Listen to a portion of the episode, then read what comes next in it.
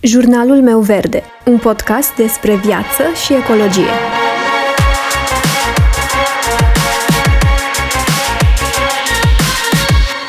Bună, eu sunt Alexandra și tu asculți Jurnalul meu verde, un podcast despre viață și ecologie.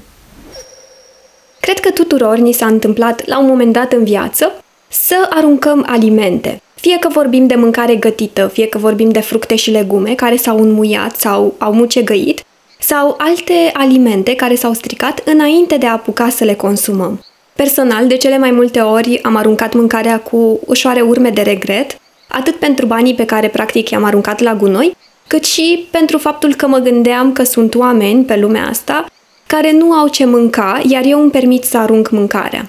Într-adevăr, acestea ar trebui să fie două motive foarte bune pentru noi să începem cumva să încercăm să nu mai aruncăm mâncarea, iar problema cu risipa alimentară este mult mai amplă, iar consecințele care rezultă în urma acesteia sunt grave și ne afectează pe toți în mult mai multe feluri decât ne-am imaginat.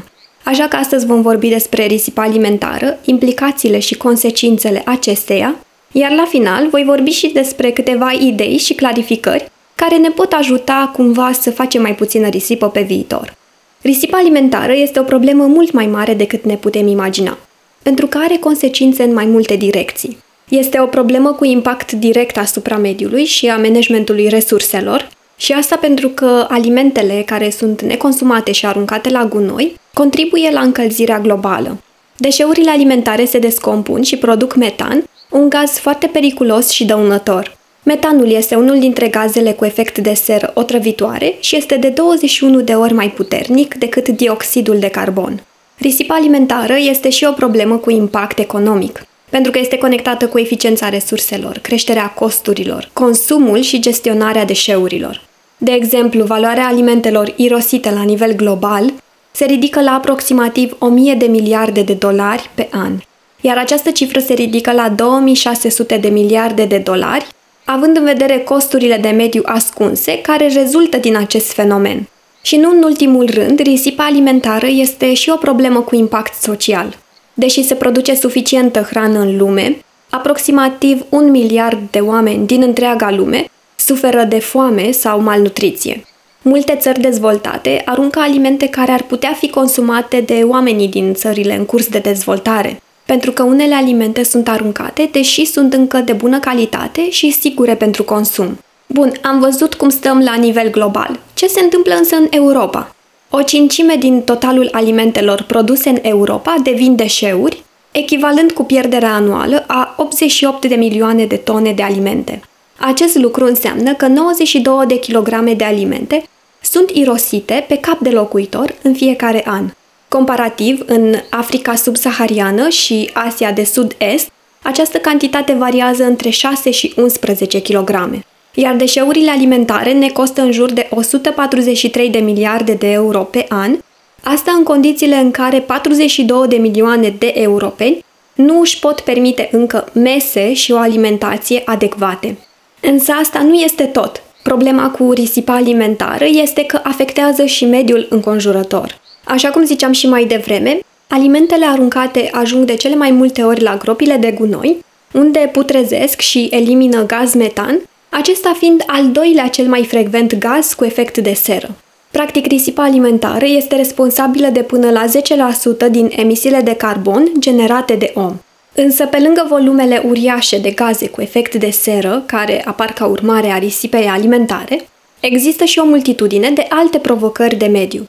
De exemplu, în contextul diminuării suprafețelor agricole și epuizării solului, se estimează că în Europa 100 de milioane de hectare sunt folosite pentru a fi cultivate alimente care vor fi irosite mai târziu. Și ca să vă faceți o idee, asta înseamnă o suprafață de două ori mai mare decât Spania. Iar risipa alimentară duce de asemenea și la irosirea unei cantități imense de apă. În fiecare an, la nivel mondial, prin risipa alimentară se pierd și aproximativ 170 de miliarde de litri de apă. Asta înseamnă 24% din toată apa folosită pentru agricultură în fiecare an. Așadar, reducerea risipei alimentare nu doar că ar putea rezolva probleme de natură economică sau socială, cât și probleme foarte grave ce țin de mediu, de epuizarea resurselor și de încălzirea climatică. Și totuși, noi aruncăm la gunoi alimentele pe care nu le consumăm, în loc să le valorificăm, de exemplu ca îngrășământ natural, și să reducem nevoia de îngrășăminte sintetice care dăunează pământului. Însă cine este responsabil pentru toate acestea? Dacă este să vorbim de persoanele care sunt responsabile pentru risipa alimentară, ei bine, realitatea este că noi toți avem un rol de jucat în prevenirea și reducerea risipei alimentare. De la cei ce produc și prelucrează alimente, fermieri, producători, procesatori de alimente, până la cei care pun alimente la dispoziția consumatorului, sectorul hotelier, retailerii și, în cele din urmă, noi, consumatorii. Sectoarele care contribuie cel mai mult la risipa alimentară în Uniunea Europeană sunt gospodăriile și prelucrarea. Din gospodării se aruncă anual 47 de milioane de tone, din sectorul de prelucrare 17 milioane de tone, 11 milioane de tone provin din servicii alimentare, 9 milioane de tone provin din producția primară și 5 milioane de tone provin din retail. Însă unde se pierd, unde se risipesc aceste alimente? alimentele se pierd sau se risipesc de-a lungul întregului lanț de aprovizionare cu alimente. La fermă, în prelucrare și fabricare, în magazine, în restaurante, în cantine și la noi acasă. Iar motivele pentru risipa alimentară variază foarte mult de la sector la sector. Iar printre factorii care contribuie la risipa alimentară ar fi planificarea insuficientă a cumpărăturilor și a meselor și promoții precum cumpără unul și primești unul gratis, ceea ce duce la achiziționarea sau pregătirea unui număr prea mare de alimente. Faptul că sunt neînțelegeri în ceea ce privește diferența dintre a se consuma de preferință înainte de și expiră la, ceea ce poate duce la aruncarea la gunoi a unor alimente încă bune pentru consum. Porțiile standard din restaurante, dificultate în anticiparea numărului de clienți, care este o problemă pentru serviciile de catering, probleme de gestionare a stocurilor ale producătorilor și retailerilor, standarde ridicate de calitate pentru produsele vândute în magazine, supraproducția sau lipsa cererii pentru anumite produse în anumite perioade ale anului sau produse și ambalaje deteriorate și depozitare și transport inadecvate în toate etapele lanțului alimentar. Iar la baza tuturor acestor probleme se află o lipsă generală de conștientizare a tuturor actorilor din zona industriei alimentare în ceea ce privește amploarea problemei, soluțiile posibile și a beneficiilor ce rezultă din reducerea risipei alimentare. Însă, ce putem face? Deși noi, în calitate de consumatori, nu suntem singurii responsabili pentru risipa alimentară, este bine să știm că și noi putem să contribuim la reducerea acesteia. Și există mai multe lucruri pe care le putem face pentru a reduce risipa alimentară. Și voi începe cu lucrurile pe care le putem face în magazine sau la piață. Este indicat să facem o listă de fiecare dată când mergem la cumpărături. Nu este indicat să facem cumpărături când ne este foame, pentru că este posibil să cumpărăm mult mai mult decât putem consuma. Este de preferat să cumpărăm doar cantitatea de care avem nevoie, dacă știm că nu putem consuma mai mult chiar dacă vom găsi o promoție cu mai multe produse la un preț bun. Și să alegem fructe și legume imperfecte, pe care adesea le găsim la reducere, deci salvăm și ceva bani. Sunt lucruri pe care le putem face la muncă, la școală, la universitate, de exemplu. Acum nu prea este cazul pentru că majoritatea dintre noi stăm acasă. Dar în momentul în care vom fi puși în situațiile respective, este bine de știut că putem să cerem să ni se servească porția potrivită la cantină, de exemplu. Să fim atenți la coșul de fructe și frigiderul de la birou, să nu lăsăm să se strice alimentele respective și să împărtășim din lucrurile pe care le știm despre risipa alimentară și cu ceilalți colegi. Sunt lucruri pe care le putem face în cafenele, hoteluri, restaurante. La fel ca și în cazul anterior, încă nu este cazul pentru că majoritatea dintre noi nu călătorim, însă este important să știm că și acolo putem să facem anumite lucruri pentru a evita risipa alimentară. Cum ar fi să luăm o farfurie mai mică și să punem în ea doar cantitatea pe care știm că o vom consuma cu siguranță. Sau, dacă nu putem să terminăm porția de mâncare, să luăm ce ne rămâne acasă.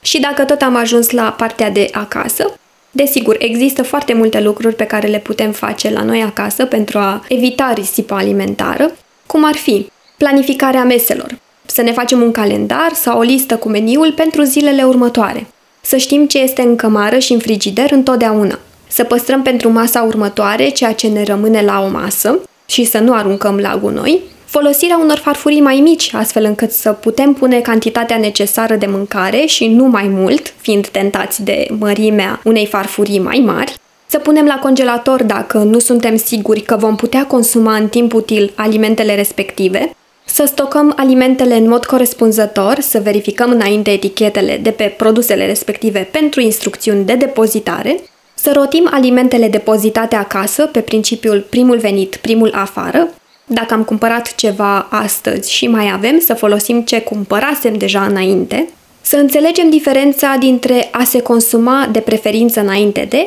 și expiră la. Și dacă tot am ajuns la acest punct, haideți să vedem și care este diferența între a se consuma de preferință înainte de și expiră la.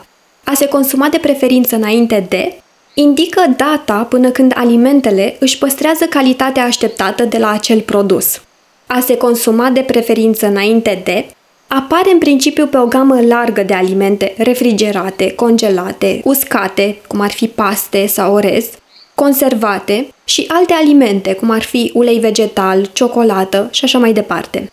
Însă alimentele cu o astfel de etichetă, a se consuma de preferință înainte de, pot fi consumate în condiții de siguranță după ziua indicată, cu condiția ca instrucțiunile de depozitare să fie respectate și ambalajul să nu fie deteriorat, dar ar putea începe să-și piardă din aromă și textură.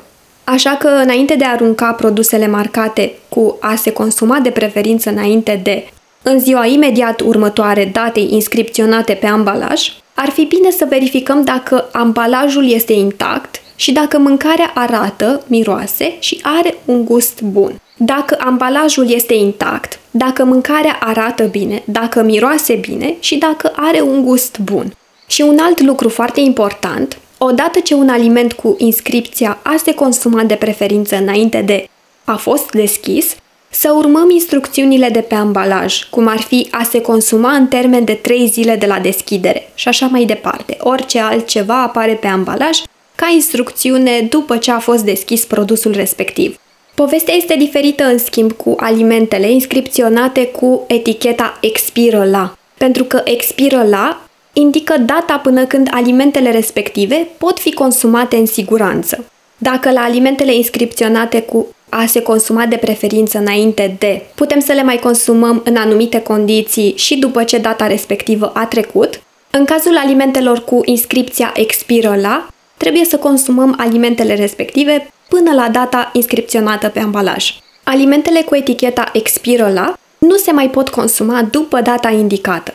Această etichetă apare pe alimente foarte perisabile, cum ar fi peștele proaspăt, carnea tocată proaspătă și așa mai departe. Așa că trebuie să urmăm instrucțiunile de depozitare, cum ar fi păstrați la frigider sau păstrați la 2-4 grade Celsius. Dacă nu, mâncarea se va strica mai repede și putem risca o intoxicație alimentară.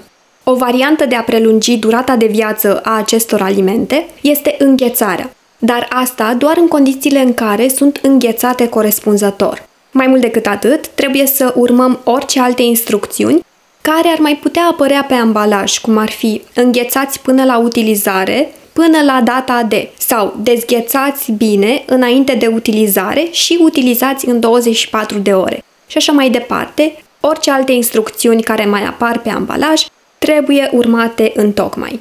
Odată ce un aliment cu o dată de expiră la a fost deschis, trebuie să urmăm instrucțiunile pentru depozitare și utilizare, cum ar fi mâncați în termen de X zile de la deschidere. Trebuie neapărat să facem acest lucru ca să nu riscăm o intoxicație alimentară. Și cam acesta ar fi episodul de azi. Sper că v-a plăcut și că a fost poate interesant. M-aș bucura să aflu dacă ați aflat lucruri noi și ce lucruri faceți voi pentru a reduce risipa alimentară. Îți mulțumesc dacă m-ai ascultat până aici și sper să mă asculți și următoarea dată.